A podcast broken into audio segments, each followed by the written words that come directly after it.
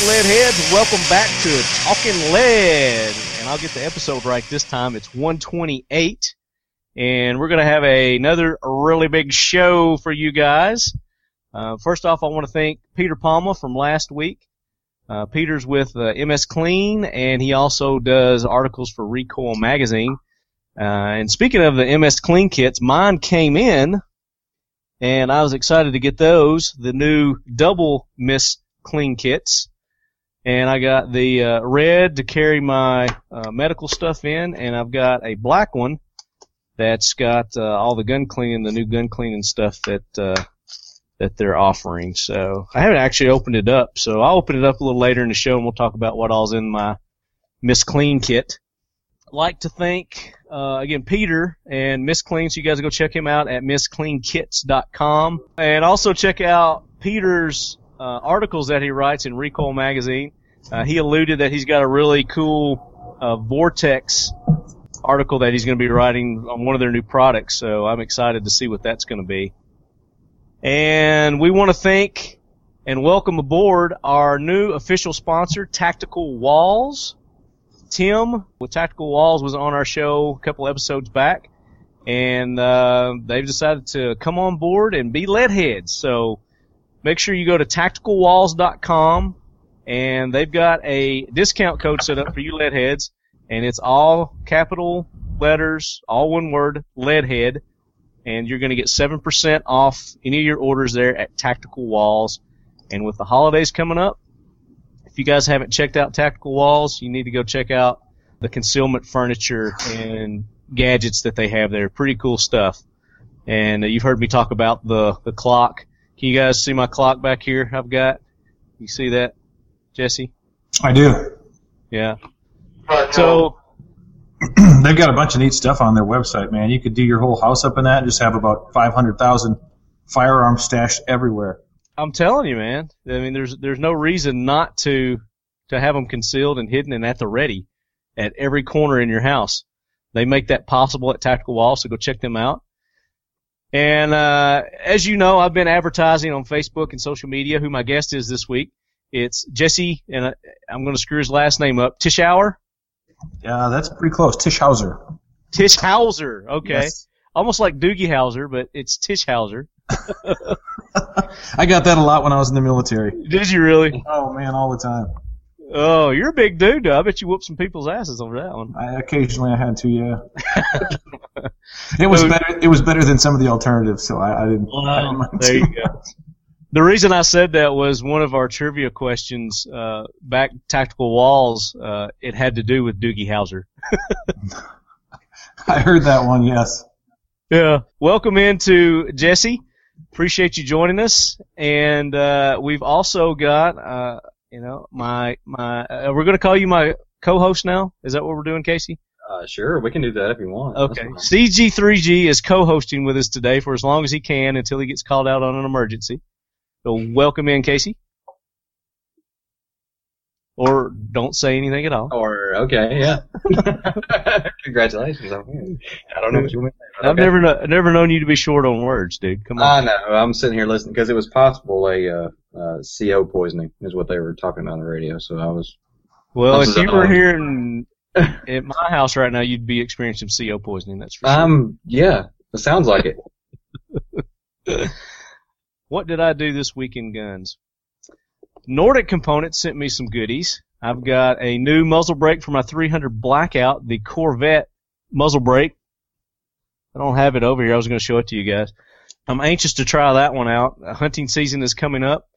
Actually, rifle season starts this weekend here in Tennessee.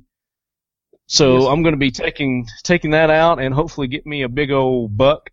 I've been told that there's a 10-pointer on my property east of here, Casey.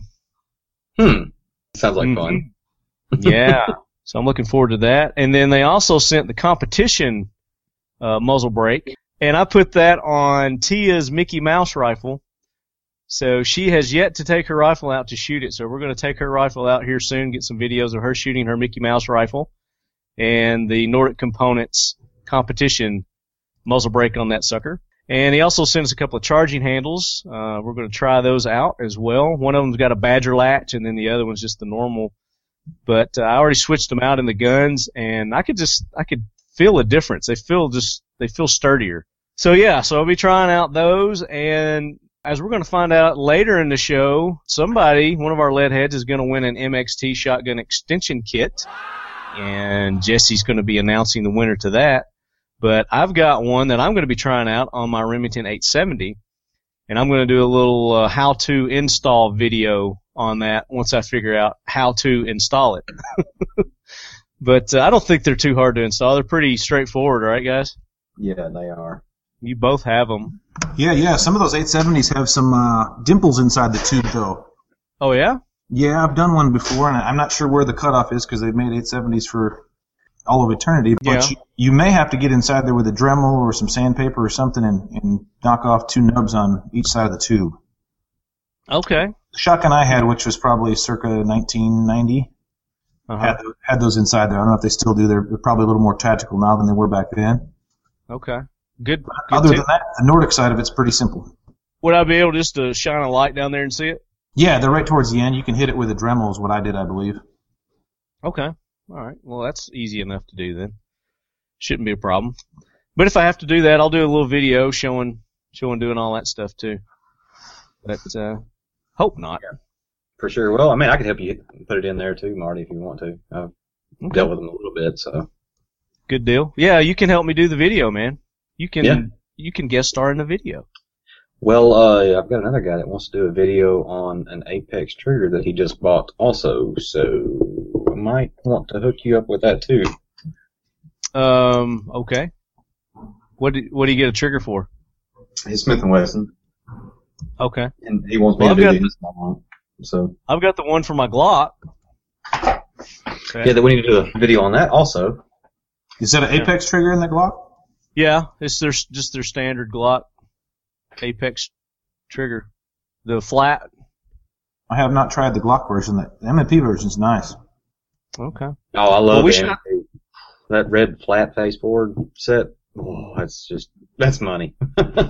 We installed it at the Trigicon Challenge, and we got to shoot it a little bit up there.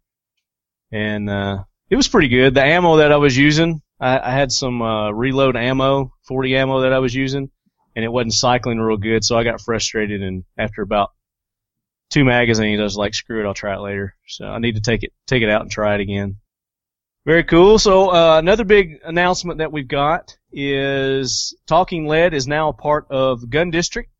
So go to gundistrict.com and make sure you subscribe to the Talking Lead LLC page. And I don't really know what I'm doing at Gun District. As you guys are probably not surprised, I can't even work Instagram. But I'm figuring it out. But I've got two pages. I've got just a Talking Lead page that I guess is just like my personal page. I don't know. And then I've got the Talking Lead LLC page set up. So do you guys, either one of you familiar with Gun District? I am just a little. I got on there last night trying to dabble around with it to see if I could figure it out. And it's got... I mean, it's got some neat features to it. There's obviously a lot of gun lovers on there. It's pro-gun. Yeah. That's the great part about it.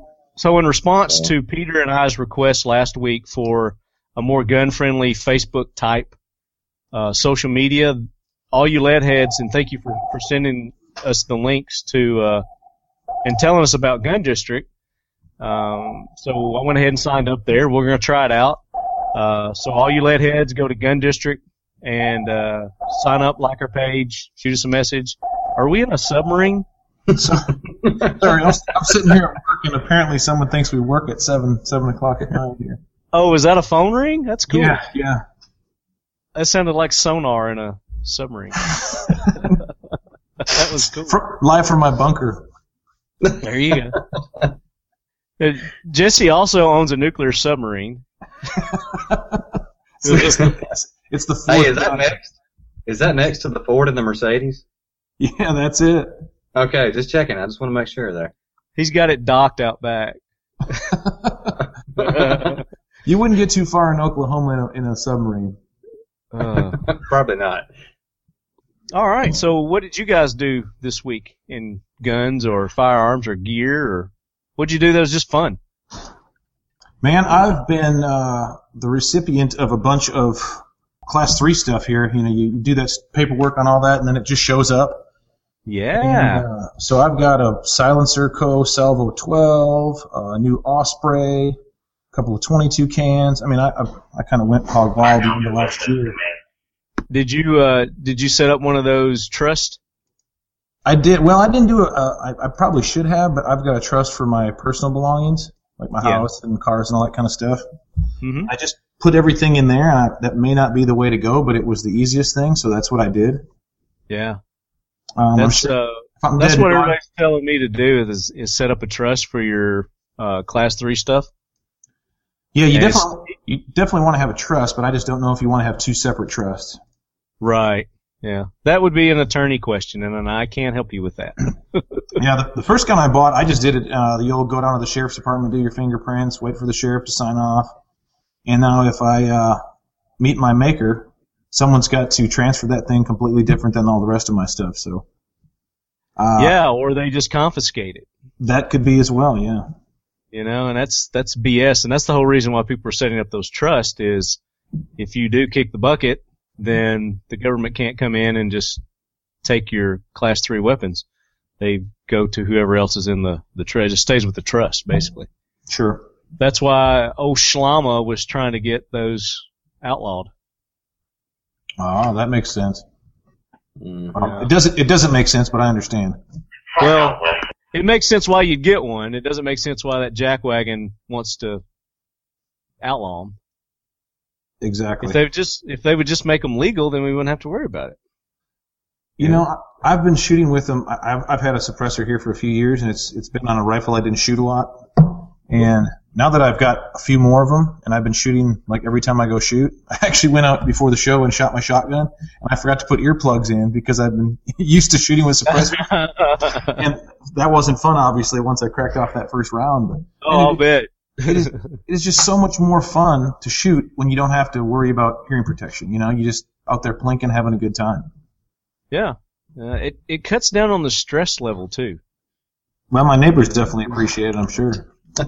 Well, I mean, that's all the more reason why they should be legal. I mean, one, for your health. It definitely helps protect your ears. So it cuts down on ear damage, hearing loss for people, not only for the people shooting, but for the nearby people, too, who don't necessarily want to hear, you know, all the loud bang, bang, bangs going off. So then it gives you the opportunity to practice more and not piss off your neighbors. I couldn't agree more. I definitely need to get me one because Troy Industries has them, too. And really, who cares if you're out hunting with a suppressor? State of Tennessee, it's legal. You know that, right? Yep. So. Yeah, Oklahoma, they just passed that. I think last year you could hunt with it now, so all the coyote hunters, all that kind of stuff, are definitely running cans on all their 308s, 223s. Well, it makes sense. I mean, if you're going to get camoed up and you're trying to descent and, you know, all that's legal, why wouldn't a suppressor be legal too? I mean, you're trying to stay quiet and concealed. Yeah, I don't really know the history of that, why they ever became, you know, Because murderers and assassins use them. Yeah, yeah. That's the argument you get from these boneheads that try to defend. You know, was there ever a time in the world where they were prevalent? Like, I mean, everyone had one on their rifle. Was it back in the 1960s? You never see any westerns with them? No, they definitely didn't have them back then. You don't really see any like World War I or World War II era type movies where they're using them. You see them in James Bond occasionally. Well, now I don't know about that. World War I or World War II. Yeah, it's very select. There is a few, but in production, but they weren't mass produced for soldiers. I'm talking about seeing them in movies, right? Know, seeing them in mass media type exposure. Yeah, you don't really see the history on that stuff once before, and they were being produced, but not mass produced for soldiers. Only for the specialized soldiers, like secret. I've got a question. Are you guys familiar with Ares Armor at all? Mm-hmm. I know the name, but I'm not. All right. So they've got this muzzle brake that's called the Breathe. And basically what it looks like is the inside baffles of a suppressor. It just doesn't have a can over it. And they've got all these disclaimers and, you know, things saying that it's not a suppressor, it's completely legal, we've done all these modifications to it so you can't, you know, convert it to a suppressor, blah, blah, blah, blah, blah. I don't get that. Why they have to go to all that trouble? If it's not a suppressor, it's not a suppressor. You know?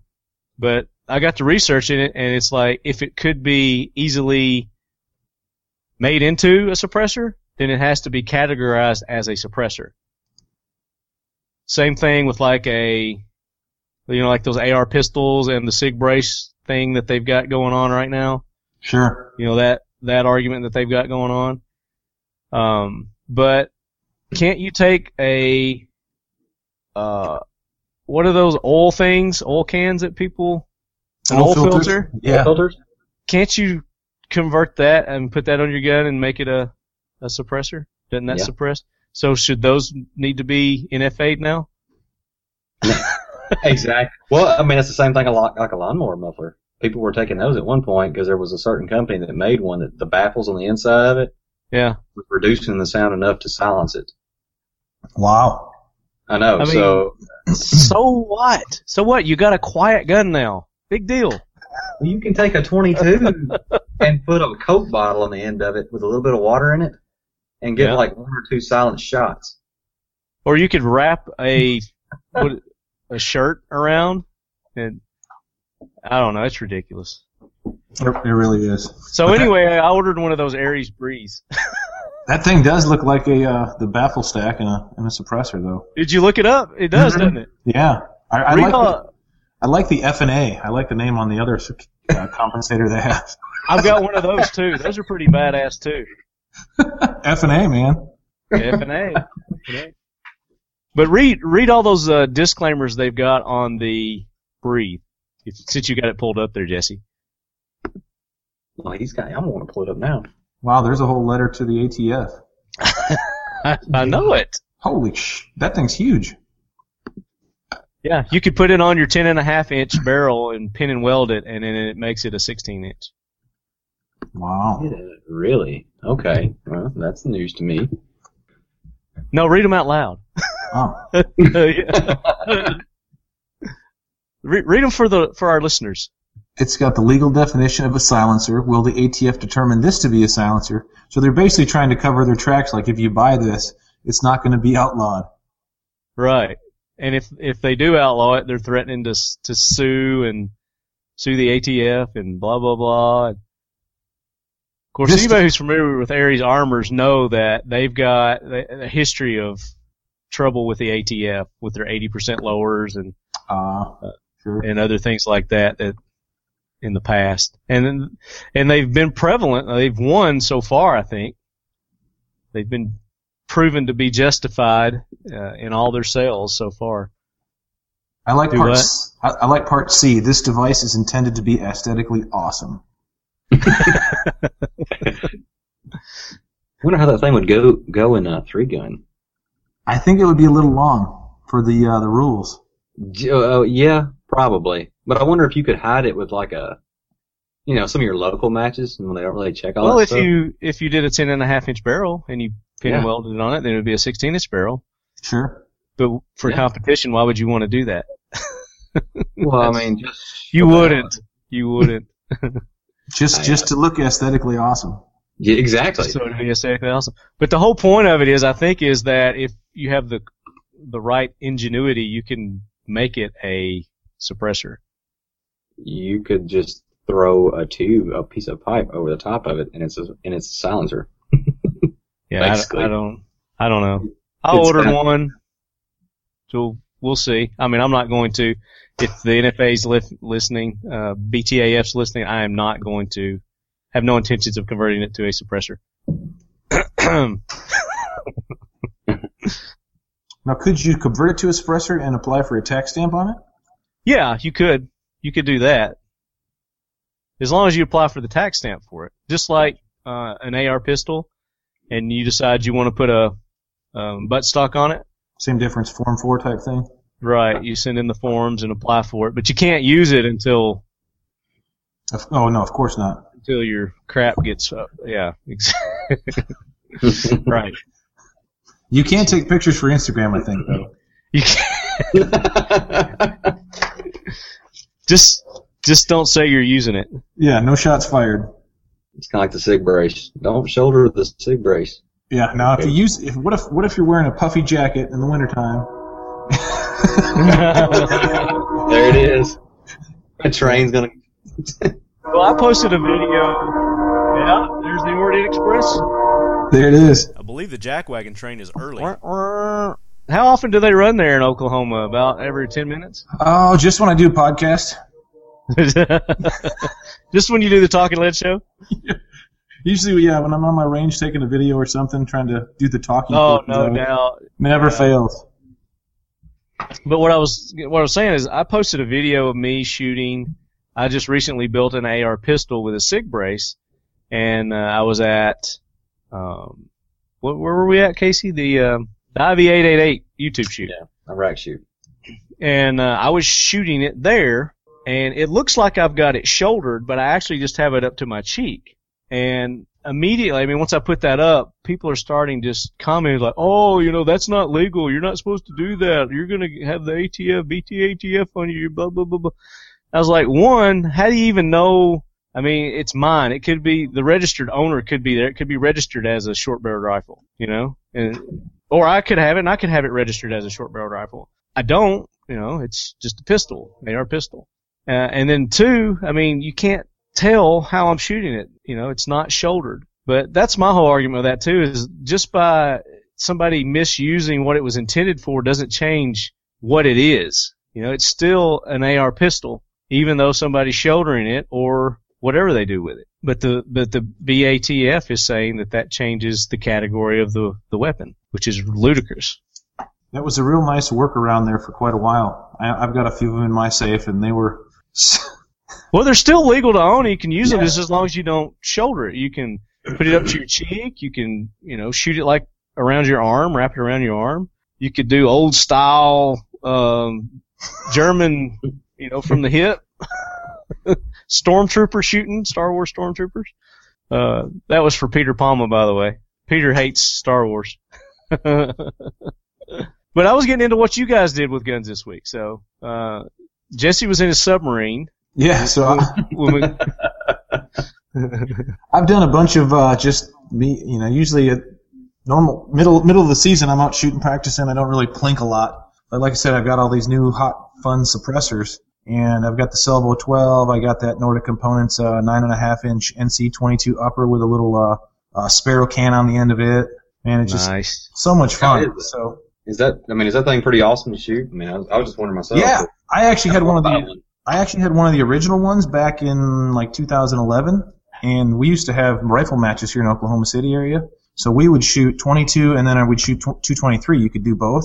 And it was so much fun. You know, I've actually got, like, 6 or 7 drum mag, 50-round drum mags. So I'd load all those up the night before because they take forever to load. Go to the match and just shoot nonstop. But adding that can to that 9.5-inch gun, oh, my gosh, it is by far the most fun firearm that I have right now just because it's so quiet. And just it's light, short, cool. And you can pop that on any of your lowers, right?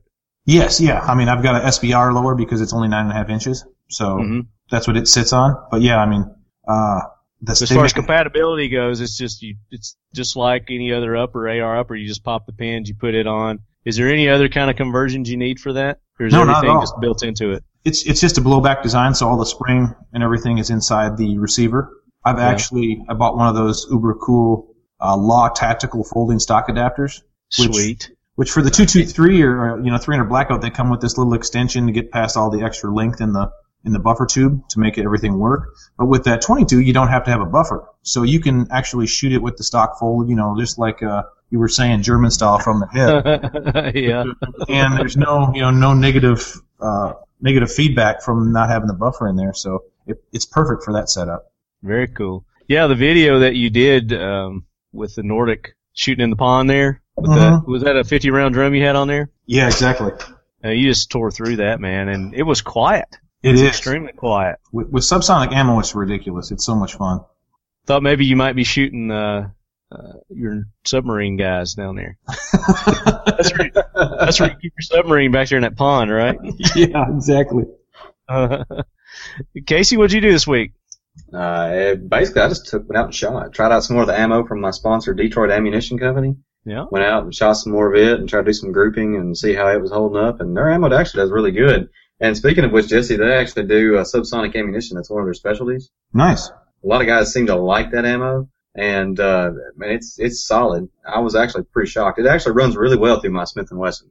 It's about, I don't forget how many, it's 940 feet per second. Gives me enough power factor for steel. And it cycles really well through the 9mm. So, I mean, it's solid. I like it. And the 223 holds pretty good. It's full metal jacket. I mean, it's not match ammunition. You know, when we go out, stretch out any further than 300 yards, you probably want something like a ballistic tip or something else. But, you know, it holds well for standard 55 grain full metal jacket ammo. Cool. Did you go out with Al and shoot some of that? Yeah, I actually went down to Al's place and shot some of that stuff. We pulled out some more steel and done a little practice on some, plate racks and all that stuff, so it was it actually holds very well. Cool, nice. So you're using the 9mm subsonics for your gamer loads for 3-gun, huh?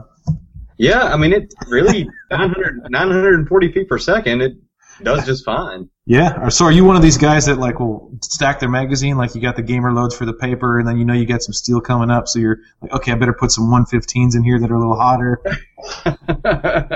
No, I don't do any of that stuff. I just had to run with it all because most of the places that I've shot so far has been just basic. I don't know, 50 by 40 bays, just basic areas. So if I'm going to go out further, I'm probably going to use some hollow points or something like that to get out a little further. Some better ammo, a little bit more speed. So probably gonna need that. Yeah, you just gotta watch out for those heavy poppers. You run up against that, and there you are, double tapping, triple tapping, trying to rock it backwards. Like, oh crap, I'm in trouble. Those LaRues or something like that. Yeah. Yeah, exactly. Same concept. But so far it's holding up really well, just for the small plate racks and stuff like that. So I mean, it's not really doing too bad. Now I do have some hotter loads. That are pushing some pretty good power. Is all they make is subsonic, or do they make supersonic too? No, the 223 is supersonic. They do but they do subsonic. I was talking about the 9. The 9, as of right now, all they do is a subsonic. Okay.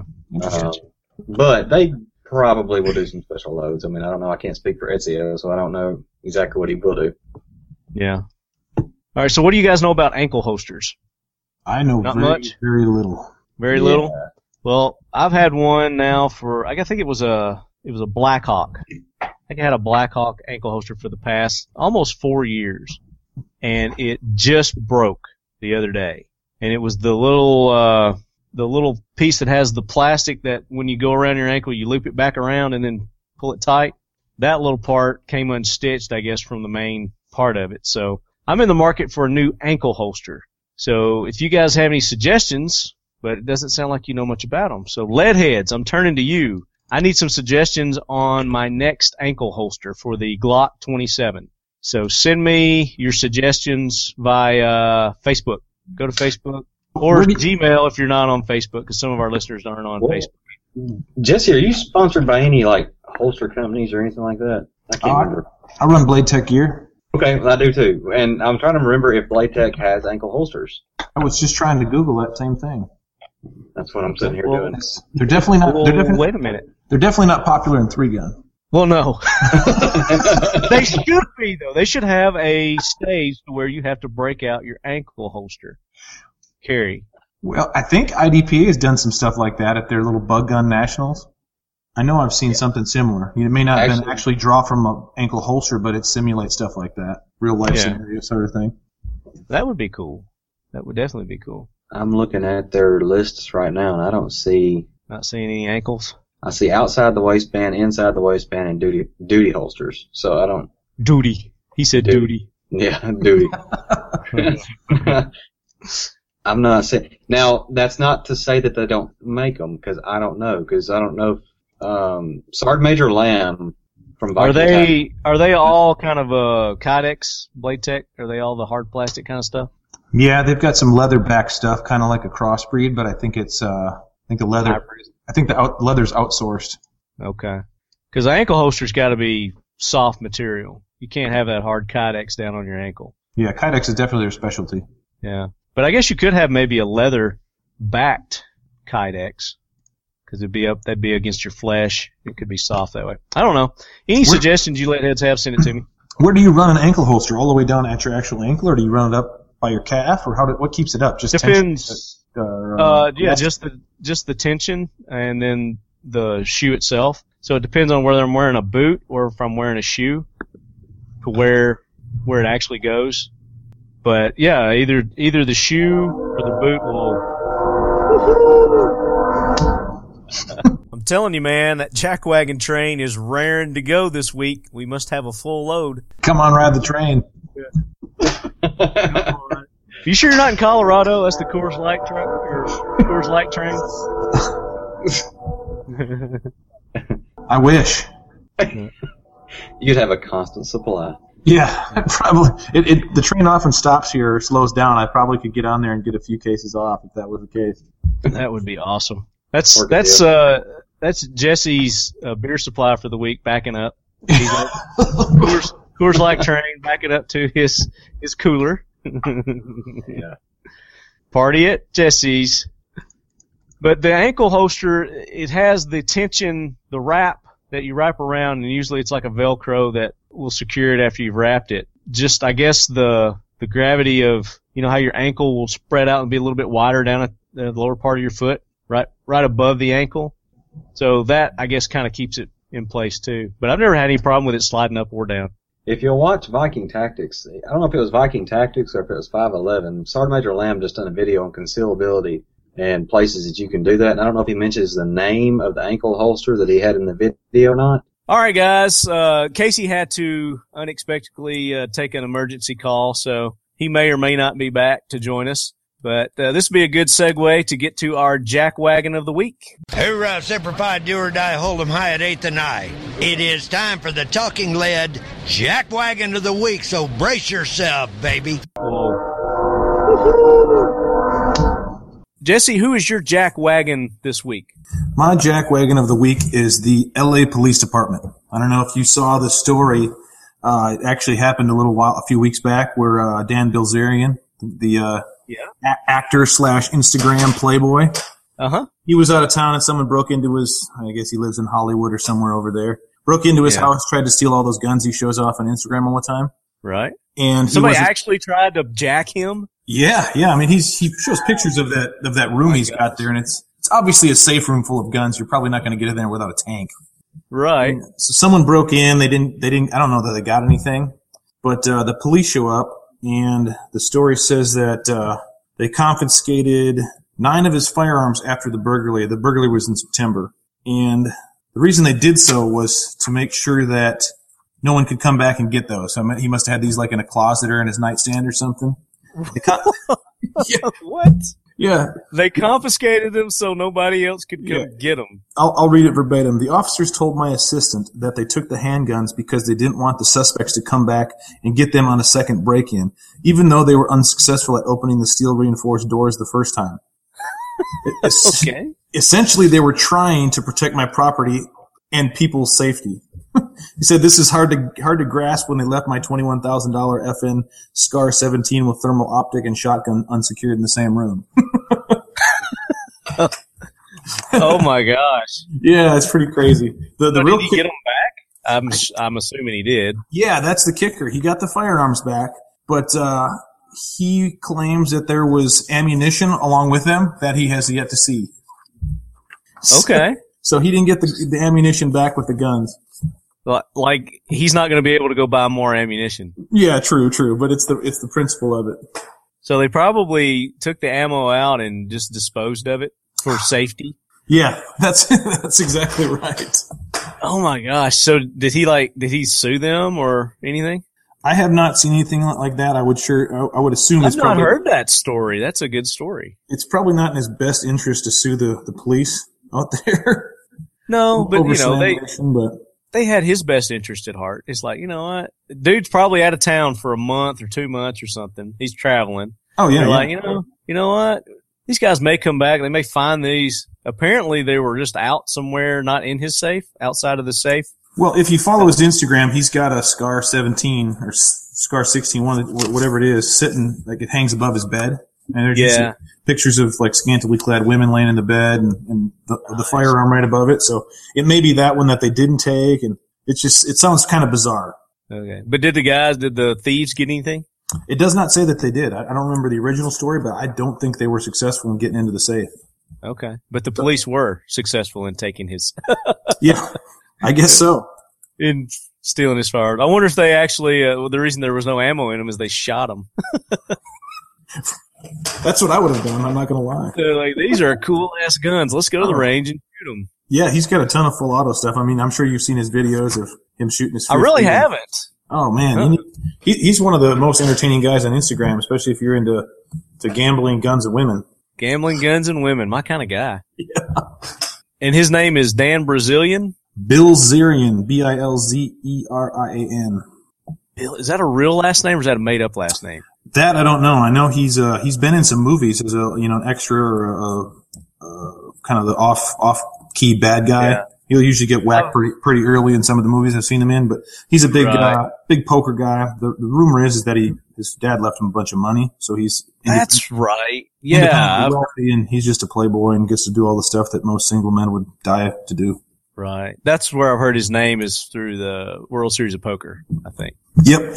Yeah, he's big. He'll always have Instagram pictures in Vegas with just stacks of $10,000 chips, $100,000 chips. Yeah, because that's my dream. Like, if I ever win the lottery and get millions and millions of dollars, is I'm gonna play Texas Hold'em. That would definitely be a good way to get rid of it, or double it. Yeah, but the way I play poker. I would have to be a multimillionaire because I would be losing all the time. So that's the only way I'd be able to go and play Texas Hold'em. It's just like anything; it takes practice. Yeah. Well, I've been playing for 10 years now, and I still suck. Oh well, man's got to know his limitations. I think I know mine. Do you guys have a lot of casinos up there in your neck of the woods? No, man. Tennessee, we don't have any casinos here. Now, just up the road a little bit in Indiana, there's casinos. That's about a 4-hour trip, I think. Oh, wow. And then we could head on down to New Orleans and do a little gambling down there. Or we just jump on a jet plane and hit Vegas and be in Vegas in, 3-4 hours. There Southwest Airlines, baby. Shot show. Yes, sir. I love the craps tables. That gets ugly. It does, but it's fun. That's actually one gambling game that I'm good at. I am good at craps. That is tough. I actually read a book to try to learn how to play it. We went on a trip to Vegas one time, and that was the goal was to play craps the whole time. And man, you've got to be willing to go deep into the wallet, and you've really got to know what to bet on. You've got to start off playing like a novice when you first start off. You just bet the line. Don't do all those extra field bets and all that crap because that's where they take your money. True. The odds are playing the line. If you play the line, build your stack up, and then once you get up, then sparingly play out in the field a little bit. Then that's how you do it. What I always do is I just play dumb when I'm there, and the freaking I don't know if they're called the dice people. They're not dealers. I don't know what they call them, but they'll tell you what you need to do. Sure. And it's like if you're doing something that's stupid, they're like, no, you don't want to do that. Just act like you don't know what the fuck you're doing, and they'll take care of you. Gotcha. There is a lot to bet on. It's a game, that's for sure. It is. I mean, there's a blue bazillion ways for you to throw your money away on craps, but it's one of next to blackjack. I think you get the second best odds in the house. Yes, that's true. It's definitely fun, man. It gets exciting when people are winning. It's a party. Oh, no doubt. I love it. So you going to SHOT Show? I am. Yeah, I've been going for probably 3 years now, kind of since I turned into a pro. Yeah. So let's talk about that. Let's talk about Jesse Tischhauser's journey into the competition shooting world. So how did you get involved with all this? Well, I started shooting competitively in 2009. I actually used to work in the oil field here in Oklahoma, and I shot a little, a knockoff IDPA match. And it's the first time I ever did any action-type shooting where you run around and you shoot some more. And I was ecstatic. It was the most fun I'd ever had shooting. So I started talking to some guys at work about what we were doing at this indoor IDPA match, and they said, "Oh, that sounds like USPSA or IPSC." I was like, "What the hell is that?" So I jumped on the computer, started Googling, and lo and behold, we've got a gun range here in Oklahoma called Oklahoma City Gun Club, And it's one of the, you know, we've probably got 2,000 members there. It's ginormous. We take up a whole section of land. Wow, that's huge. Yeah. So they've got a match every month, and I went out there, you know, like the next weekend, shot the match, and that was kind of the end of it. You know, 6 months later, I found 3-gun and started shooting that. And I sucked. It was all over from there. Yeah, huh? Man, I sucked terribly, and I love shooting, and I didn't want to continue sucking, so I practiced and learned more and watched YouTube videos and basically just, you know, kept trying to get better and better and better through shooting. So yeah.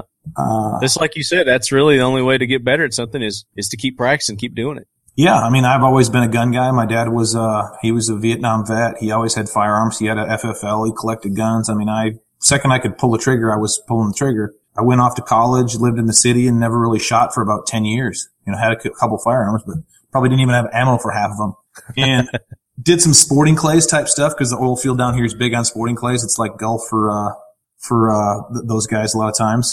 And that was fun, but I mean, you know, you shoot a few rounds of sporting clays and it gets a little monotonous, same old, same old. And the action shooting stuff, that's one of the most exciting things of it. It's always different. You're never shooting the same thing over and over again like you would with bullseye or trap or skeet. So, man, I've been hooked. I guess I finally got to the point this year where I'm almost sick of trying to get better. No, that's called complacency, man. You don't want to get complacent. Yeah. So how long have you been doing it now? 4 years? Well, yeah, I guess I would say I turned pro in probably about 2012, 2011. That's when I started traveling the country, started seeking sponsors, trying to get paid to do it. And I shouldn't say get paid. I should say trying to stop losing money doing it. There you go. Spend somebody else's money. Yeah, exactly. Yeah. Well, that's cool. So we had this discussion a few shows back. I can't remember who was on with me, but we were trying to determine at what point determines that you're a professional. Like in other sports, there's a clear defined, you know, you're either an amateur or you're a professional. How is it in the shooting world, 3-gun competition? What determines that? Well, it's always kind of a topic of discussion. I mean, obviously you got guys like Jerry Mikulik, Rob Latham. Those guys are professional shooters. They may represent a company and do some sales work or shot show appearances, that sort of thing. But their primary goal is to win matches and get paid doing so. Yeah. In 3-gun, there's a company or organization called 3-Gun Nation. They've been around since about 2010, 2011. 3 years ago, they created a TV show. Well, they've had the TV show the whole time, but they created the 3-Gun Nation Pro Series where you had to qualify, and then the show was based solely around these top 50 guys and top, I think it's 10 women that qualified to be on the TV show. And so that in 3-Gun, there's actually a distinct line. If you want to be a qualified pro, you've got to qualify for that TV show and shoot on that series. Do they only allow so many, or how does that work? Yeah, the first year I think it was like 32, and now they bumped it up to it's like 56 or something to that effect. And this is all through the 3-Gun Nation, so they kind of took it upon themselves to set the standard. Yeah. I mean, it's changed every year because they're growing. They're basically like IPSC was or IDPA was 20 years ago. You know, they just started. They have club series matches like. Your local club there in Tennessee, there's probably one or two of them that are members of the 3-Gun Nation Club Series. So you can go out and shoot 3-Gun Nation match every month. And then they've got a regional series, which is 6 bigger matches, kind of like what you went to the Brownells Pro-Am, something similar to that, where guys will travel from all over the country to shoot them. You can earn your way to the Nationals at the end of the season, which is also the qualifier for the next season's Pro Series. And you can do that through the Club Series or the Regional Series. So is it all based on points, or what is it? How do they base it? The club series, you win like your club, and then you get an invitation to the nationals. If you shoot the regional series and you finish in the top X percentile, you get an invitation. So this year there was probably 100 invitations sent out, and they took 16 of those 100 to the pro series. So the bottom 16 pro men lose their pro card, and then the top guys at the nationals get their card back or earn their card for the first time. Interesting. Okay. Yeah, it's kind of cool. It kind of, you know, like you said, we're always, you know, there's a bunch of guys with logos and jerseys and all that stuff. And what really makes you a pro? I don't make my living shooting, but, you know, I get paid to shoot. But having the pro series, you've actually got something to say, okay, I'm here and this guy isn't, or this, I'm not here and this guy is, and that's where I want to get to. Now, do they have a ranking system? Like, you know, this guy's number one, this guy's number two, this is number three, or is it just the top 50 or whatever? I mean, we've got 50 people and they're professionals. The first 2 years of the Pro Series, they did have a ranking system because what they would do is we'd all show up, and it was actually shot here in Tulsa, which was great for me because I could just drive up the highway an hour. But, yeah. So We all 50 would get together at the same match, and we'd shoot this made-for-TV type match. And then at the end of the year, we shot, I think, 4 matches. They would have a ranking based on your times and placements at all those matches. This year, they kind of changed things up. They changed the format completely, trying to make it a little more TV-friendly. Mm-hmm. And what they did was they kind of copied the format of American Ninja Warrior. Okay. I'm not familiar with that either. Well, if you've never seen American Ninja Warrior on, I think it's on like NBC or something. It's mainstream. I don't have like regular cable. Gotcha. Well, it's basically what they do is unimportant, but the scenario is they set up these courses of fire, or they're like gymnasts almost, athletic dudes. They take these little courses and they run through them, and the fastest guy wins. Obstacle course kind of things? Exactly. Okay. Yeah, you climb ropes, you jump off stuff, you flip. It's pretty neat. They're pretty talented guys. But gotta watch it. It's called American Ninja Warrior. Yeah, it's pretty fun. I was actually DeviantArt it for a while there.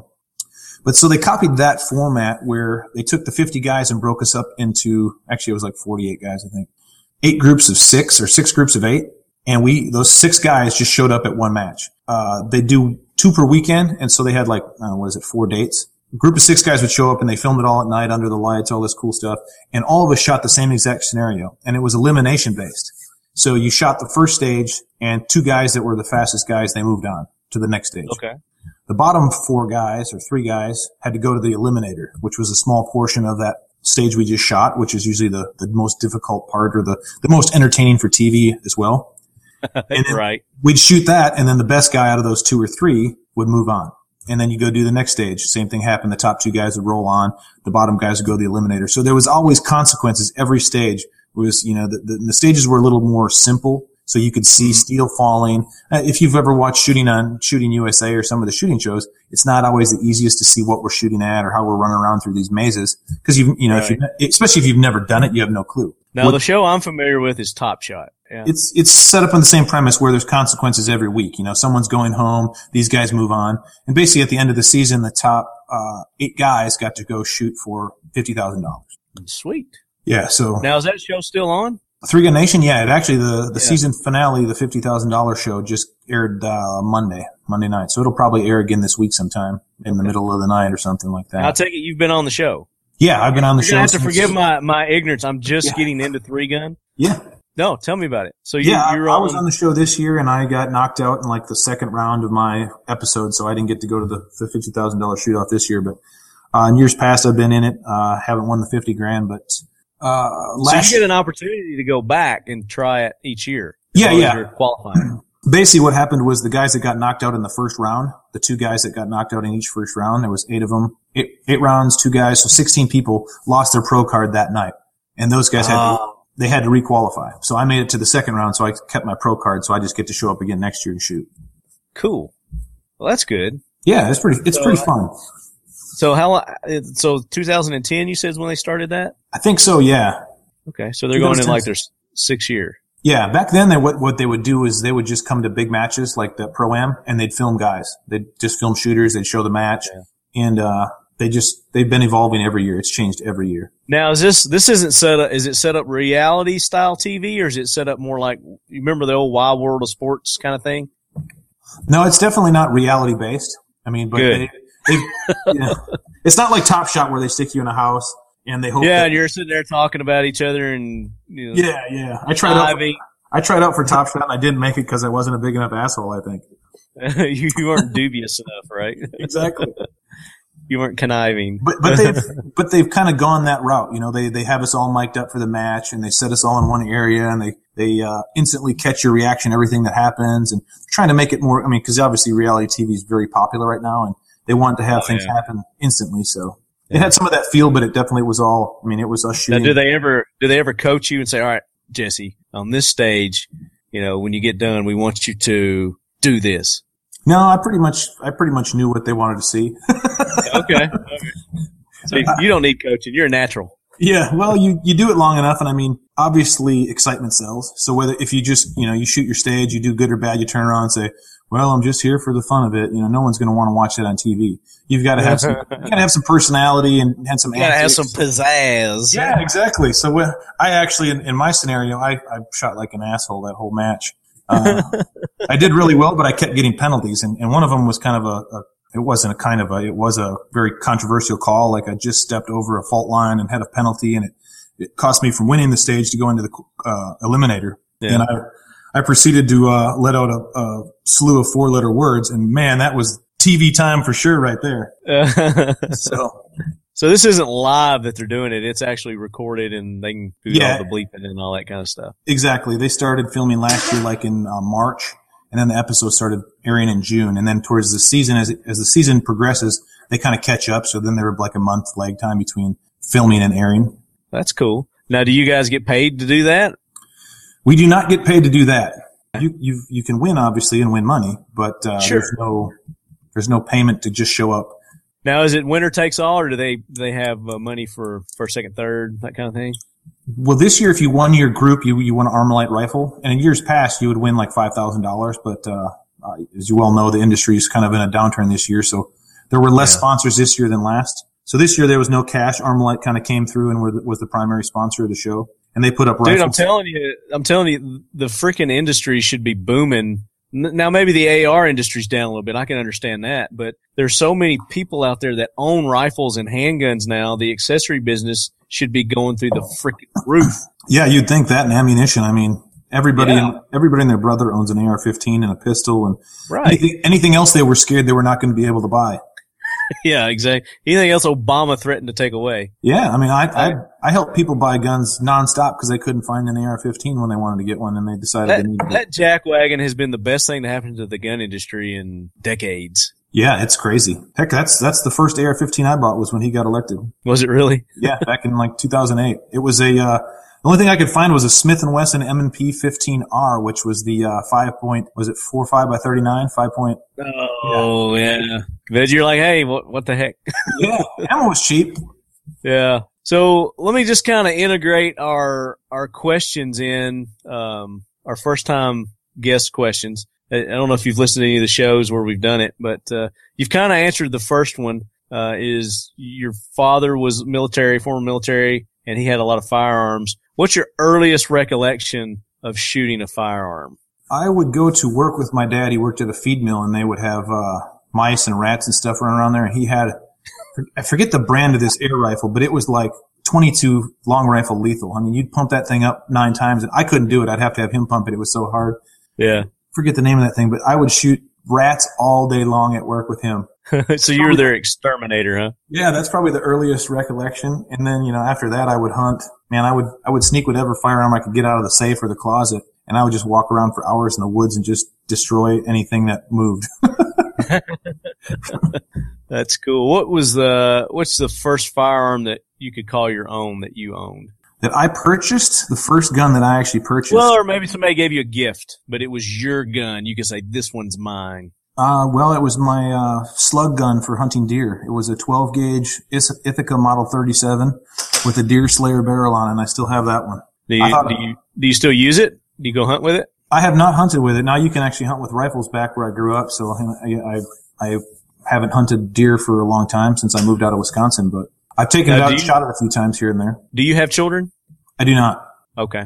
I was going to say it would be an heirloom. It could be an heirloom to pass down. It'll probably end up with one of my nephews someday. They both are – I've got 2 nephews back in Wisconsin that like to hunt. Actually, last year I went up and hunted with a niece and a nephew. That was so much fun. Yeah, this year I'm like, hey, man, let's get us a good deer lease this year. I'll help with the money, blah, blah. And then the kids are right at the age now where they're like, well, maybe I want to play basketball or wrestling or so – They've got other interests now. Yeah, now that I wanted to go hunting, they're kind of like, yeah, we're not going to do it this year. Yeah, screw you, Uncle Jesse. Yeah, exactly. I got a girlfriend. Exactly.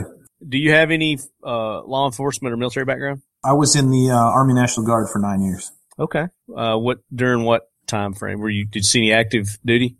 The only active duty I saw was state active duty. I was an 88 Mike truck driver. So there was 2 summers where we got called up for tornado assistance, and then this is the craziest how lame the National Guard was back then. But we got activated for about 3 weeks to haul hay for the drought-stricken farmers of Oklahoma. Are you serious? Yeah. And state active duty. Haul hay. Yeah, it was terrible because our trucks hadn't been like heavily driven for years, and they probably never had been. And we would lose 2 trucks a day. I mean, it was nonstop. The mechanics were just pulling their hair out because there was just a truck on the highway between here and I think we were going up somewhere in Kansas and picking up hay up there and driving it down to southern Oklahoma. But there was just scattered 5-ton tractor trailers all along the highway between here and there. Did you ever go overseas for anything? I did not. I was in between, what was it, 19? I joined when I was 17 in high school. And I got out in 2000 or 2001, so it was like 92 to 2001, I think it was. Yeah, right in between all the stuff that all the good stuff that was happening. So, what kind of trucks did you drive? The 5-ton. I forget the nomenclature already, but it was the 5-ton, the 6-wheel drive. Yeah, light medium duty trucks, I think they call them. I don't think they're. Did you have to work on them? I did not, thankfully. No doubt, man. It's bad enough to have to do PMCS stuff. What kind of firearms exposure did you get while you were in the Guard? Any? Yeah, I was.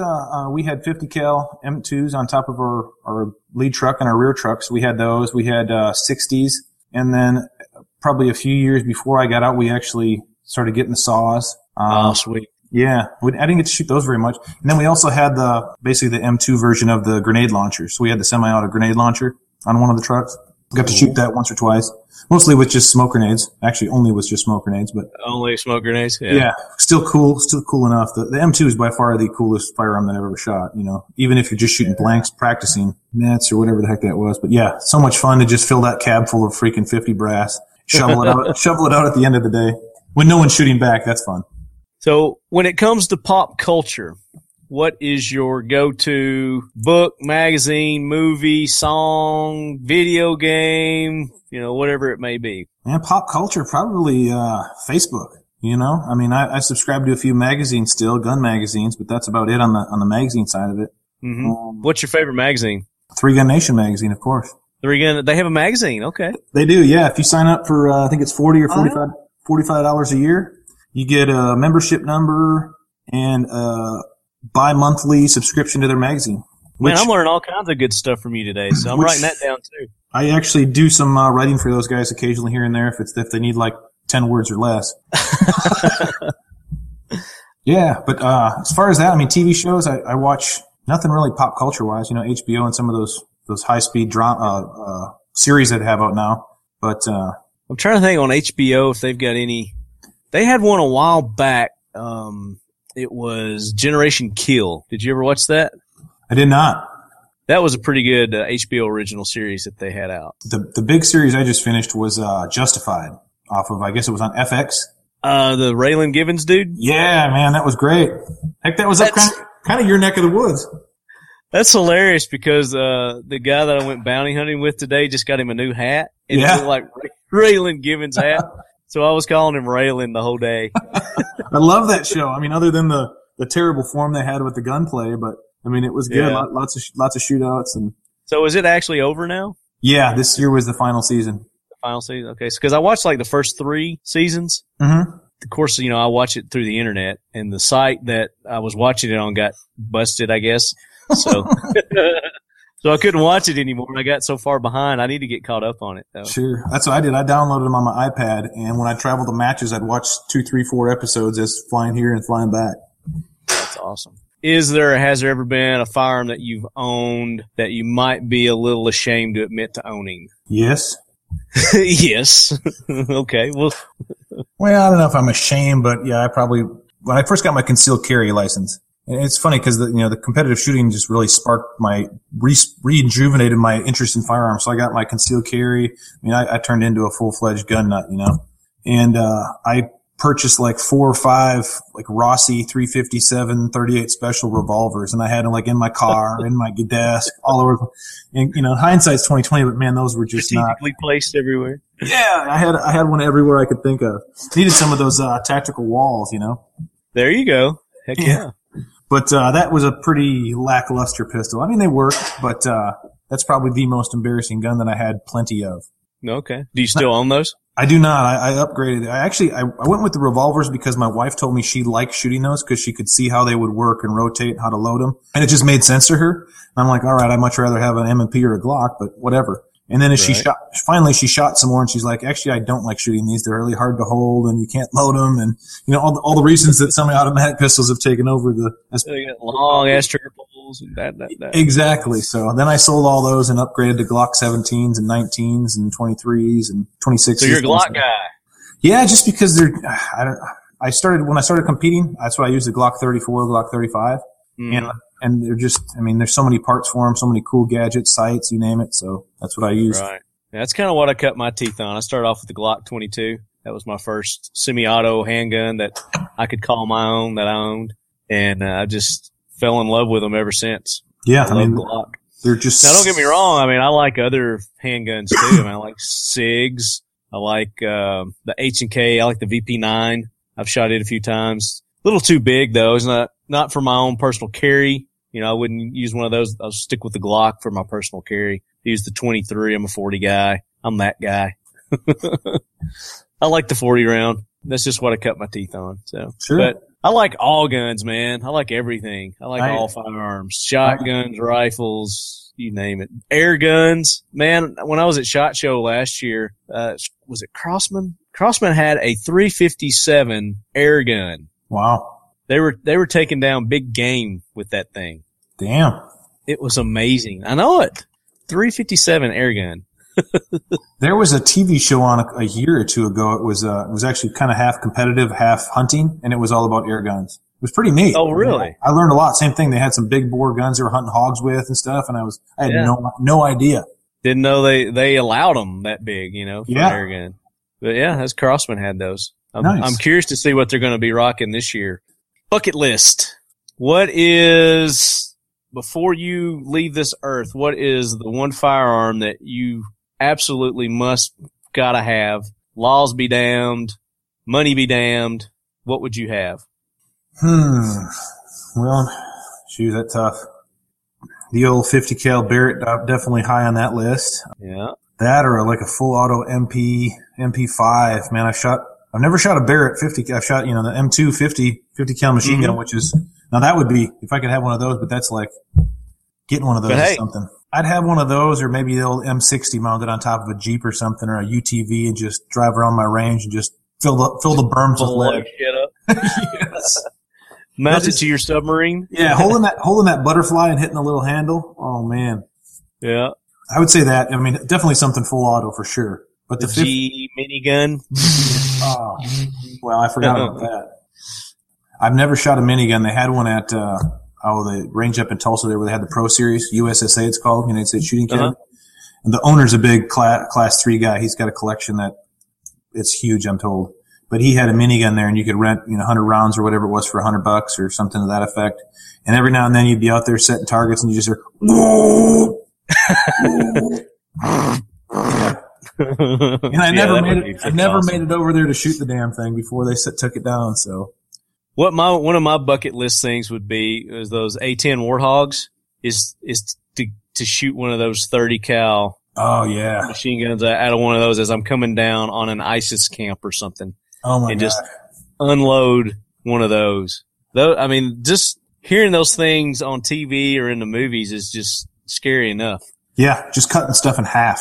You know, I mean, can you imagine actually in real life either being in that plane or down on the ground where it's shooting and hearing that? I mean, I'd probably just die of a heart attack. Yeah, depending on which end you're on that situation. Right. I mean, I would die of a heart on shooting it, or I would die of a heart attack being shot at. You just pass out. You pull the trigger until your blood all rushes from your head. That's right. Oh, love it. That would be like bucket list thing for me to do right there. Oh, especially being in an airplane like that. Oh yeah. Yeah. That would be phenomenal.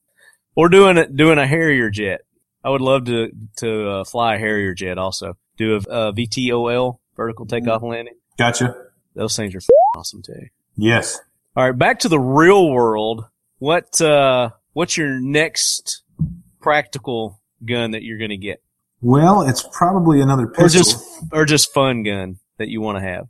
Well, I'm like I said earlier, I'm kind of addicted to the whole suppressor thing right now, and I'm still lacking a good 300 blackout. So, I need something there. One of my sponsors, Rhino Arms, are my rifle sponsor. They teamed up with this company called Liberty Suppressors, and they make a PDW gun that is fully integrally. I can never say that word right. I'm the same way, man. Silencer Co. came out with that integrally graded.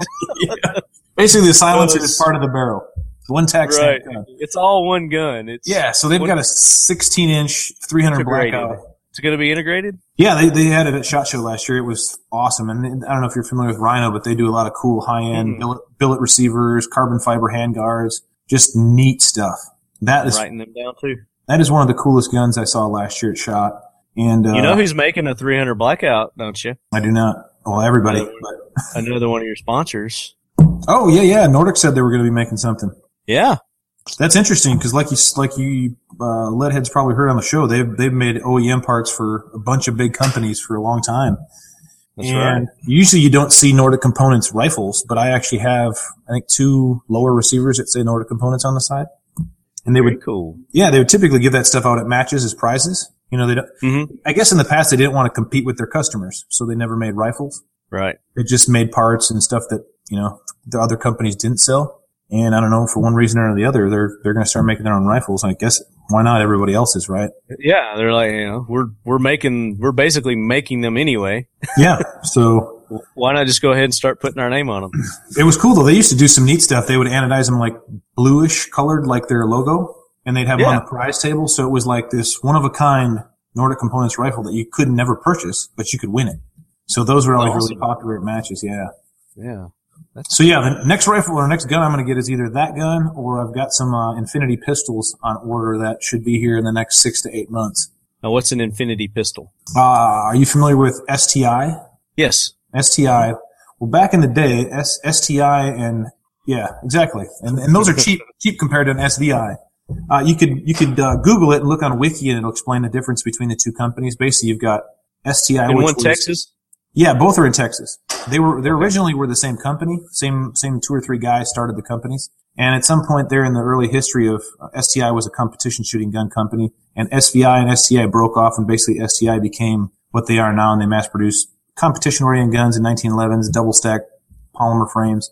Right. And are they doing 2011s also? Yeah, STI patented the 2011. Okay. SVI makes the same sort of gun. They both had the patent on that double stack 1911. Whatever that patent was, double stack 1911 frame. That was, I guess, the grip was different pieces. I don't know what the patent actually says, but basically they make the same thing. Well, STI went down the road of mass production, and SVI went down the road of custom built pistols. So for the last 20 years, they've been custom building pistols. You order one, they build it. There's one guy that builds every pistol. So they're very, they don't make a lot of guns a year. It's about a 12-month wait to get one. And they're very expensive. Yeah, they're about, I would say probably 20-30% more than an STI would be, but I mean they're 20-30% prettier and better trade. More rare. Yeah, I mean every gun is, if you want it, you can think of it, they'll build it. So it's like building a Wilson Combat, but getting it, customized the way you want Wilson Combat built it. So do you want to get one of those? Yeah, I've actually got a single stack 1911 on order. I actually used to have all STIs. And I got hooked up with SVI. Just it was one of those things where I was like, all right, I want the next step, and that was it. Mm-hmm. And ordered some. I've got 4 of them now. And if you follow me, going to be competition guns. Yeah, everything's always got a competition use. That's my excuse. Yeah. Tax write off, right? Yeah, there you go. So if there's a division or a scenario or whatever that I need it for, I can justify buying it, even if it costs $4,000. So. Yeah, the wife's behind you on it because it's part of your profession, right? You need it. You need it to be successful. I'm not going to lie; she's never behind that. But I thought you were going to say she's one of those cool chicks. She's behind you 100%. No, she doesn't really care, but at the same time, she cares. It's kind of like it's money. Yeah, exactly. So I've got one of those on order, and I'm contemplating, it's like I said, it's a 12-month wait, so you kind of have to order one like every 6 months, so you always got a new gun coming in. There you go. But it's hard to sell. It's hard to sell one to get a new one. But the hard thing is they, they build a few thousand pistols a year or so, and they've got a Facebook group, and you follow them. They'll post pictures of the new guns that somebody built, and you're like, oh man, that one looks so much better than one I was going to build. So you're like. Yeah, you email Brandon like, hey, man, I'm going to change the look of mine. You see that new site you just did or that new slide or that color or whatever it was. Let's do that. And a week later, he gets back. She's like, okay, we'll talk to you again next week. Yeah. And you never get the gun because you're always changing it. Yeah. Well, it only takes them maybe a month or so to build the gun. So you have time. And actually, right. I was really surprised. You know, you can custom pick your serial number. Oh, sweet. Yeah, I've actually got – they make a really cool gun. It's a black DLC finish, and then they titanium nitride the barrel and a bunch of other parts. So you've got these – it's kind of ghetto looking. But at first I thought it was really gaudy and ugly, but then it kind of grew on me. It grew on you? Yeah. And people are always taken back by it because it's so different. And the I showed the picture of something similar to my wife. I'm like, man, I need to pick a serial number. And all the other serial numbers I picked were kind of 3-gun oriented. Yeah. And she's like, panty dropper. Penny dropper. You're so like, thanks, honey, but yeah, that's awesome. So that's what that black and gold pistol is the penny dropper. The penny dropper. That's awesome, man. It's actually you going to post pictures of your guns when you get them? You post them up? Oh, yeah. It's all over my Instagram page and Facebook if you dig into the albums and stuff. But it's really hard to pick a serial number because, you know, you're like, okay, this is going to stick with this pistol, and if I ever decide to sell this pistol, who's going to want to buy the panty dropper? Everybody. So that kind of figures it. A lot of people use their name, and then I'm not a big fan of selling guns, but eventually it happens. Yeah. So then who's going to want to buy the Joe Smith gun? You know, Joe Smith one. I think you can have it depends. You know, if you're Jerry Michlick. There you go. Yeah. That actually would be a good serial number. You probably add an additional $1,000 to the price of the gun. It's true. I thought about that, and I don't know if it would be a compliment or embarrassment if I did some of that myself. I may never sell it. You're kicking ass right now in 3-gun, so might ought to get a couple with your name on it as the serial number. I thought about it. I mean, you can put logos. They'll do anything you want. You can always put Talking Lead on there. There you go. A lot of companies will do that. They'll put their company name or something similar to that on there, and it works out well. Yeah, I mean, who doesn't like Talking Lead? Yeah. It is actually a very catchy name. So, have you seen that? Cool. There's that episode of Shooting USA. They go and tour the Hollywood gun store. It's this company that does nothing but make cool guns for Hollywood and makes them only take blanks and all that kind of stuff. Yeah, it's pretty neat. Uh-huh. I mean, that place was. It was ginormous. You would not have, I mean, they're all fake guns. I mean, they were real at one point, but then they reconvert them. But awesome stuff. They make them movie safe. Yeah, exactly. Or they just make them fake. I mean, some of the stuff is just completely unrealistic. But, some of the science fiction Star Wars guns and shit. Exactly. There's like one place out there that does it all. Oh, that's cool. And Shooting USA did a little tour of it? They did. I don't know if you heard of the guy, Taryn Butler. Check that out. Yeah. Yeah, he's out there in Hollywood. Absolutely. If you follow him on Facebook, he does a lot of training with some of the stars. Mm-hmm. And I think he might have hooked that up. All right, one more question, and then we're going to get into our fact to fight the myth. If you could spend the day at the range with anyone or any group, fictional, dead, still living, who would it be? Well, I'm pretty performance-focused, so I'd probably be a class with somebody teaching me how to run one of my guns better. Mm-hmm. And just because we were talking about him earlier, comes to mind is Kyle Lamb. Kyle Lamb, okay. Major Lamb. Yeah, I've read his books, watched his videos. He's done some competitive shooting stuff to coordinate with the tactical stuff that he does, and I think that stuff dovetails together perfectly. You can never shoot too fast, no matter what you're doing. If you're shooting at deer, people, targets, whatever it may be, shooting faster is always a good thing. Yeah, no such thing as too fast. No, so I think he'd be a great instructor, and he seems like a pretty cool dude too. So yeah, that was I think that was actually one of the people that Casey picked also, and of course Jerry he picked him, and Casey Knutson with Nordic picked him also. Yeah, so Jerry's a good guy to shoot with. I've actually got the pleasure to shoot with Jerry a bunch of times, so I couldn't pick him again. Right? Yeah, you've actually had that pleasure. Yeah, so. It's funny you say Jerry. The first. Well, it may have been the first or second big 3-gun match I ever, left Oklahoma to go shoot. I was on his squad. And, oh man, I bet you were intimidated, huh? Oh man, well, I mean, yeah, no, I was. Every stage I asked him, I was like, Jerry, what choke you run on your shotgun? What magnification you get your scope set at for this long stuff? Every stage, same questions. He's like, kid, here, I'm just going to write everything down for you. It was pretty bad. He's a super nice guy, man. It's like shooting with your granddad. That's what everybody said. I mean, and that's what I've noticed everybody in this industry, especially the 3-gun, when I go to these competitions, everybody just seems like they're more than happy, willing. It's almost like they want to talk to the new and up-and-coming guys and give them tips and tricks and pointers. I've even seen them let them run their gear, you know, their equipment. Oh, for sure. I've kept an extra set of stuff around, you know, obviously as a backup, but I mean, I'll loan out my stuff nonstop to people. Yeah. It's just great community. Misery loves company. You know, that's one thing. You know, I started, 2009, so that's 5-6 years ago. Mm-hmm. And I was 32, 33 years old. And man, if I could have found this when I was 20, 21, 22 years old, talk about waste of 10 years not shooting stuff I really, really enjoy. Of course, I might not have been able to afford all the ammunition I go through nowadays back then. But that's true. And I don't guess it was around back then either, was it? Yeah, they've had three guns since they used to have Soldiers of the Fortune matches back in the late 80s, early 90s. Yeah. But, you know, it was really small, and it was definitely a different game as it is now. Right. But definitely becoming more pop culture, more commercialized. Sure. Yeah. Definitely. Heck, when I started in 2009, there wasn't a match in Oklahoma. I drove to Fort Smith, Arkansas, 3 hours to shoot my first ever match. And I actually got to shoot with Taryn Butler on his squad, my first match ever. Very cool. It was kind of a regional thing. And man, my stuff was so jacked up. I had like a UTG scope riser on my Trigicon scope. It wasn't the right height because I had no idea about mounting scopes. So I couldn't even rotate from 1.25 to 4. I had to couldn't do it on the clock. It had to stop. Yeah, there was no throw levers. It was actually touching the pick rail on my rifle. So I had to crank it over. So bad. You get a file and file it down. Yeah. But there it was, Taryn Butler squad, and I was just seeing that dude shoot. I could not believe it. I'm like, I need to figure out how to do that. You got to start somewhere, you know, and that's what we tell people is just do it.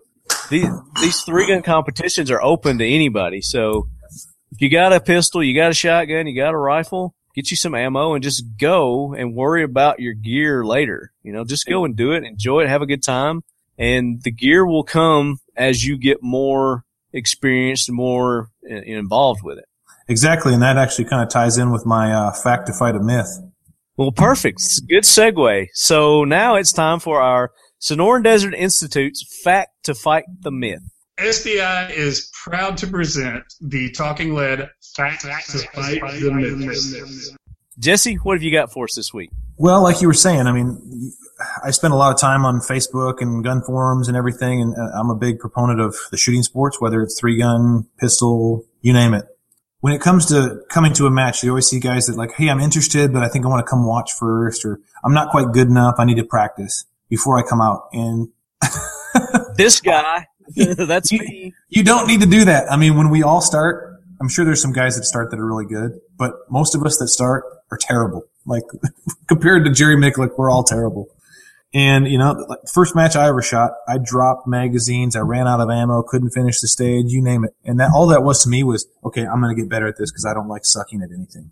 So, and it's just, it's fun. I mean, there's all kinds of guys out there that aren't ever going to be a pro shooter, but they enjoy having a reason to take their guns out on the weekend and run them. So that's my fact is you don't need to practice before you come shoot. Just come and shoot. Yeah. But be safe. Well, yeah. I mean, know the safety, but. Yeah, just get your guns out of the safe, knock the cobwebs off of them, and go shoot them. That's what you got them for. You do not need to practice first. Just come out and shoot. Know the safety. They make ammunition every day. Yep. They're not going to run out of ammunition. No. They might run out of money, but they're not going to run out of ammunition. Really, the only good excuse I can hear from anyone about not coming out to shoot a match is just expense. I mean, it's not cheap to burn through 100 rounds out of each gun and pay a match fee and drive and all that stuff, but if you can afford it, you've got the gear, you got the guns, come do it, man. You'll wish you would have done it years ago. Exactly. Just, don't buy that can of Skoal for a month. You know, see how much money you'll save there. Put that toward ammo. Quit buying your cigarettes, quit buying your alcohol. Just sacrifice something for a month, something that's frivolous that you don't really, need to survive and put that towards your entry fees. Entry fees are cheap. I mean, some of them are like $20 just to go and enter some of these local contests. And then just, you know, get your ammo. You don't need match grade ammo either to go, you know, shoot your first match. You do not. It is, man. Just go buy some freaking Full Metal Jacket and go shoot. Yeah. And like you said, man, if you don't have all the guns and gear, I've loaned out my stuff. I've loaned out my match guns at club matches more times than I can count. So if you need stuff, get on your Facebook, get on your local gun forum. There's somewhere to contact people that are at that match or somewhere they're talking about your matches locally to you. Get on there and talk to them, man. Like I said, misery loves company. If you are like, man, I don't have any shotgun caddies or I don't have any mag pouches, chances are there's a guy like me that's got 6 of everything because he'll be happy to sell you one of his old ones. I've done a lot of that too. Because he's just won a new one, or one of his sponsors just gave him a new one. So Exactly. Yeah. Very cool. So that is a good fact to fight the myth. SDI's 32 semester credit hour certificate program in gunsmithing and 60 credit hour associate of science and firearms technology degree program can work hand in hand and are the most complete training programs of their kind. SDI strives to give you the best quantity and quality of professional gunsmithing information and tools. These programs are perfect for students interested in careers in the firearms industry or for those who are interested in owning their own gunsmithing business. Our programs are delivered via distance learning, which allows our students to maintain full-time jobs, families, military service, and more while working towards their degree or certificate. The Sonoran Desert Institute mission is adding value to our students' lives by providing innovative, relevant, and applicable workplace-driven education through distance-delivered instructions. Visit them at sdi.edu. All right, guys, that was a great fact to fight the myth from Jesse. Appreciate you bringing that to us today, Jesse.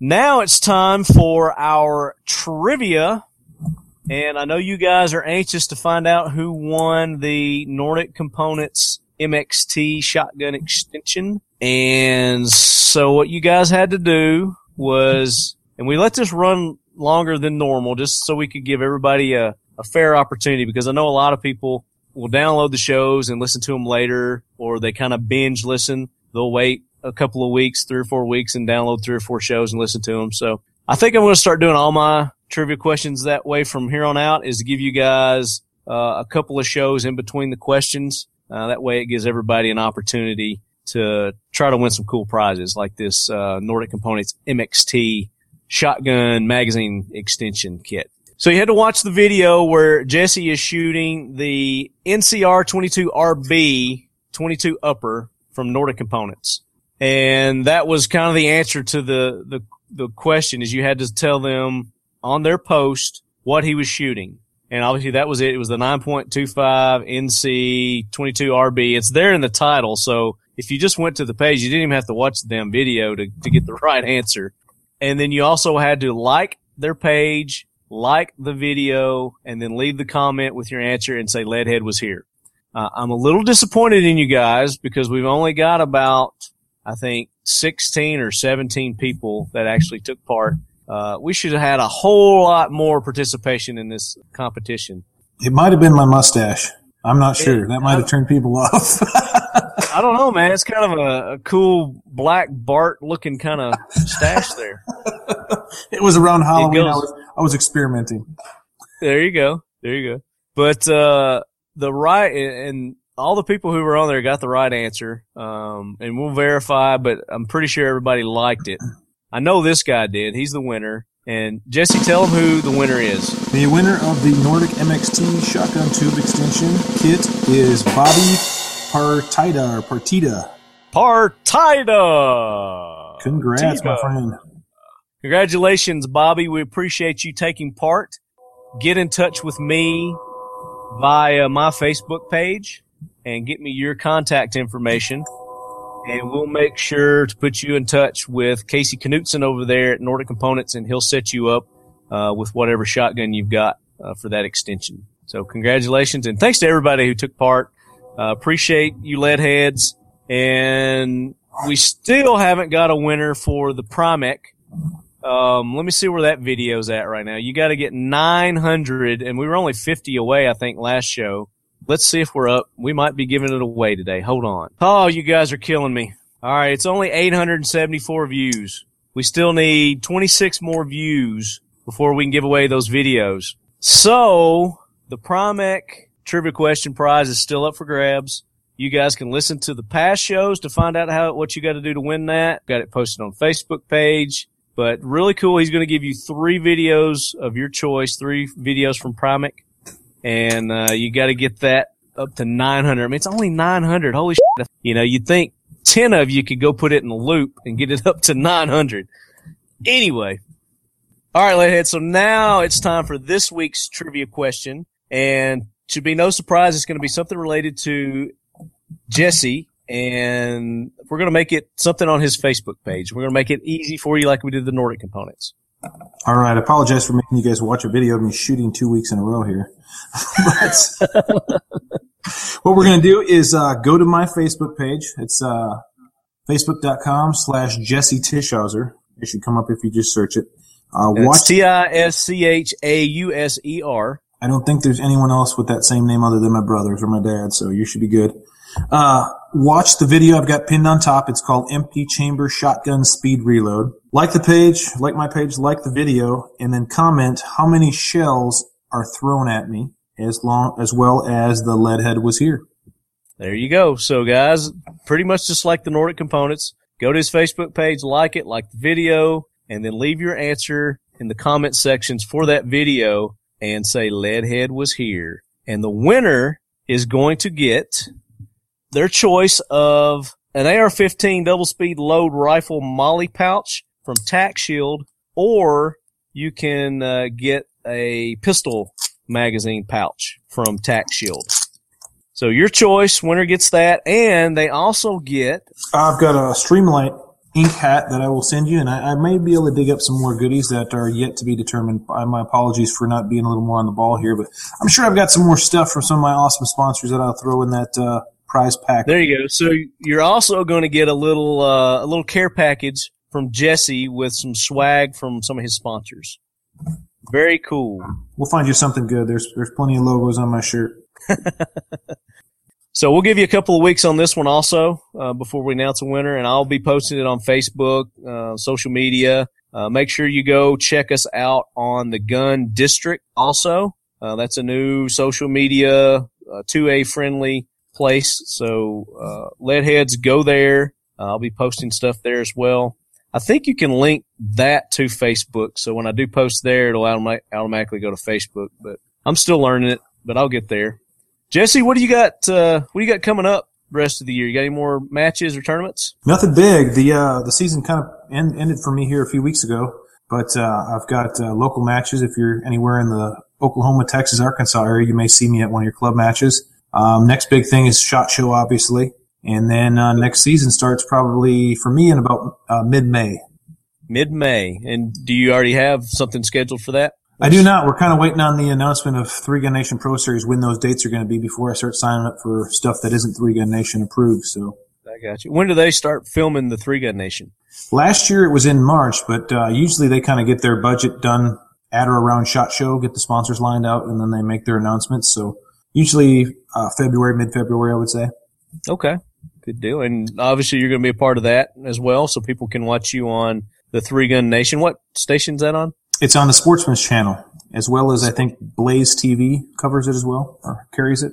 Okay, and then obviously they can go Google 3-Gun Nation, and the website will have everywhere you can watch it. And they probably got some videos on there too. Yeah, they've got some past episodes. Sure. You can actually download them on carbontv.com.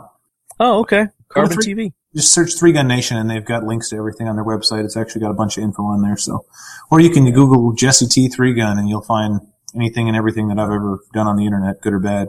Okay. Now, speaking of, where are you? Where all are you? You're on Facebook and Instagram and Twitter and YouTube. I'm everywhere, man. I'm a friend of mine called me the Howard Stern of 3-Gun. So He's everywhere. I've got Facebook. That's probably the fastest, easiest way to reach me. I've got a website with all my sponsors and some photos and videos on there. I've got a YouTube channel. Instagram has been my latest and greatest craze, man. It's just full of cool pictures and none of the old talking about anything. It's just, here's a cool pic every 3, 4, 5, 24 hours type thing. So. Yeah. Like I said, you can find me on Facebook. I've got a athlete page or a professional page, and then I've got my personal page, but they're both open, so you can see everything I do there. Instagram's probably the coolest thing because I post pictures and videos and little short tidbits of stuff. So if you do that, see me there. I'm also on the Gun District. I've got a profile over there. I'm like you are. I'm still learning that, trying to integrate it into my social media awareness. Menagerie, yeah. Yeah. I do the Twitter thing, but there's so many of them, man. I know. Twitter, Tumblr, you name it. Usually I just kind of cross-post. I'm not I'm not LeBron. I love it when LeBron James. Not LeBron James. I don't need my own Twitter. You know, nobody cares what I'm doing on a Friday night. They just want to see me shoot. Right. The less things that I have to interact with, the better, the safer for everybody. But you were mentioning about all your sponsors. Who all sponsors you? Well, I've got a comprehensive list of, with, as you know, with 3Gun, there's tons of guns and gear, and it's like NASCAR. I've tried to cover every base, man. I want sights, grips, you name it. So, like I said, if you go to my website, I've got a tab there you can click that says sponsors. My big ones are Rhino Arms. They sponsor me with rifles. They're out of St. Louis, Missouri. They make some really high-end cool stuff. And we actually released a gun together this year, kind of more geared towards the entry level, not something they had done in the past. So if you hit me up, I've got discount codes for a lot of my sponsors. So if you see a logo on my website that you're like, hey, this guy's got something that I need, hit me up on Facebook, and I'll send you a discount, usually 7 to 15% off. So sweet. Yeah, Optics Planet is one of my big sponsors. They have over 1 million SKUs. So if there's something gun-wise that you want, other than – they got everything there. The only thing they don't sell right now is magazines and serialized firearms.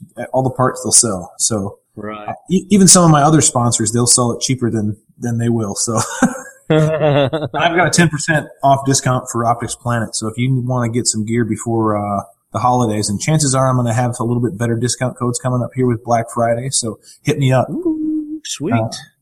Freedom Munitions. That's my ammunition sponsor.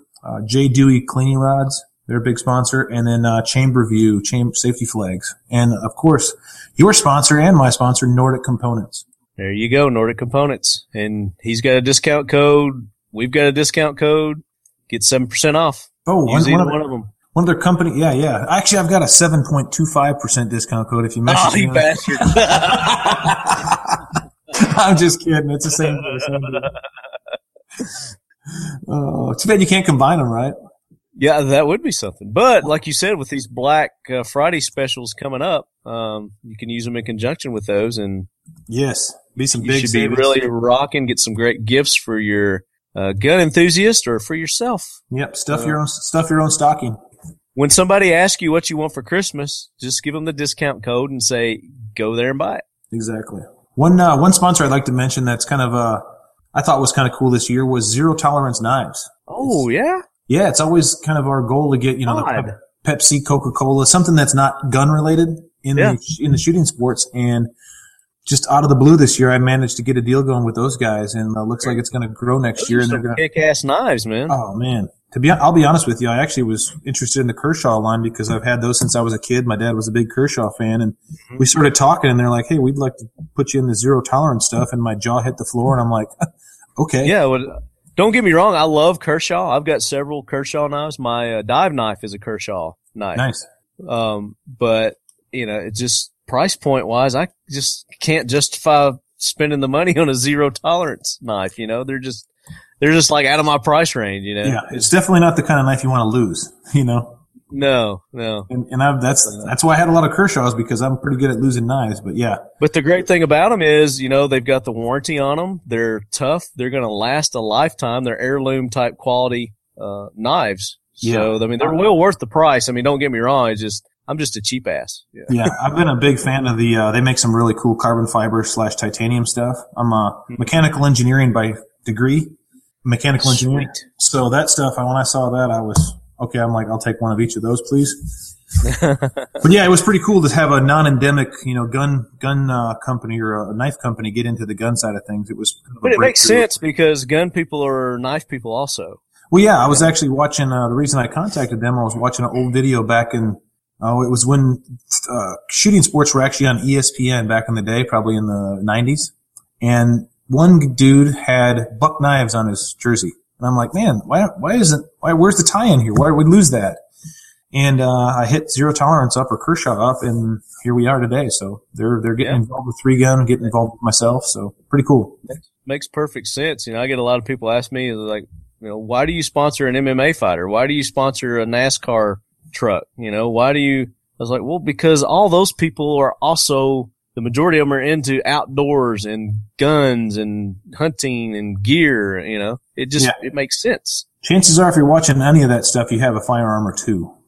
Yeah, exactly. And a knife, and exactly. Or you like to camp out or you're do something outdoors. You like to fish, you know, whatever. It's all related somehow. I mean, it's stuff men like, and women. There you go as well. Again, big thanks to our new sponsor, Tactical Walls. Make sure you guys go to tacticalwalls.com and use that Leadhead discount code there. Nordic Components, as Jesse and I were just talking, all the codes are the same. It's Leadhead, all capital, all one word, Leadhead, and you're going to get discount at Nordic Components. You're going to get discount at Tactical Walls. You're going to get discount at Dipstick.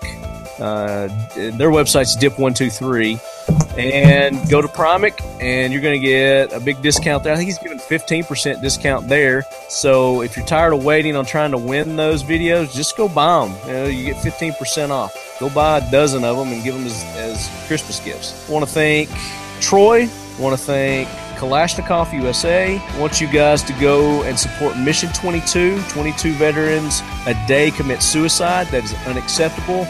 We need to get the awareness out there. So you guys go to their website, buy their shirts, buy their hats, buy their koozies, you know, whatever they've got, whatever you can wear, rock, talk about, get people talking about this problem that we have in our country about our sheepdogs that are committing suicide. 22 a day, that's 8,000 a year.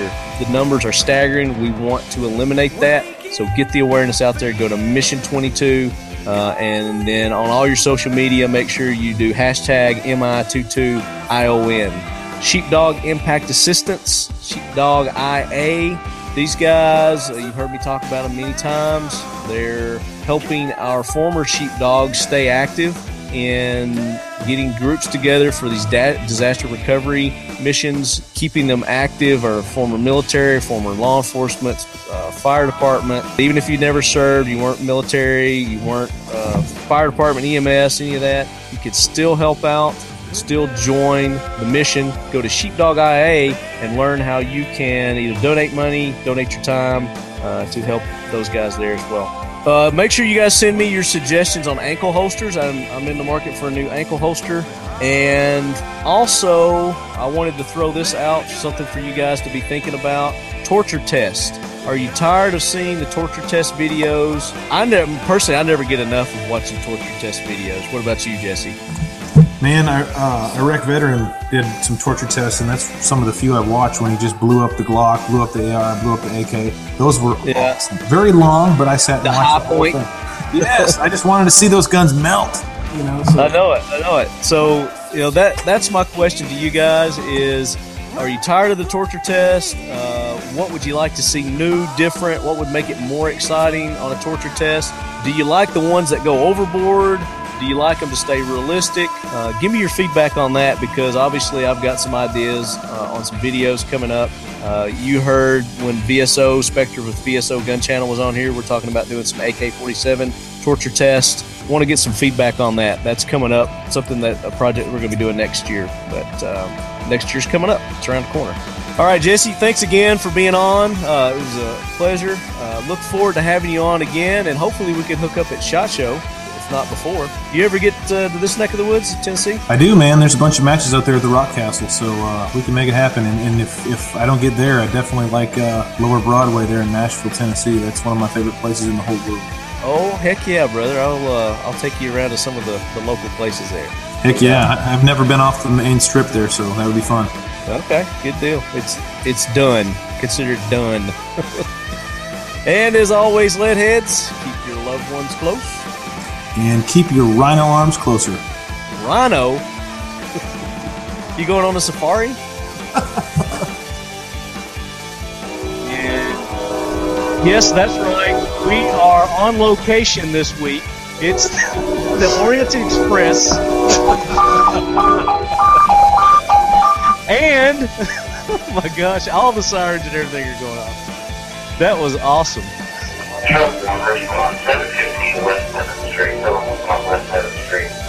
Trains, planes, and emergencies.